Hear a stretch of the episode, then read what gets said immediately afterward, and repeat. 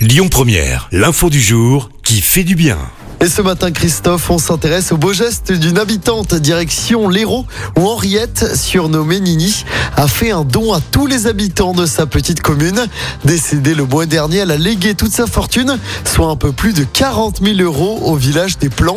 Et le maire de la commune a décidé déjà de la façon dont il allait répartir cette somme. Nous avons choisi avec le conseil municipal d'en reverser une partie aux habitants et d'affecter le reste à un projet communal qui reste à définir, a-t-il déclaré. Résultat, les 159 foyers du village se sont retrouvés avec une carte prépayée de 100 euros à faire valoir dans la grande surface du coin.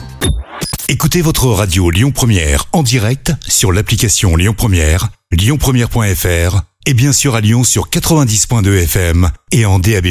Lyon Première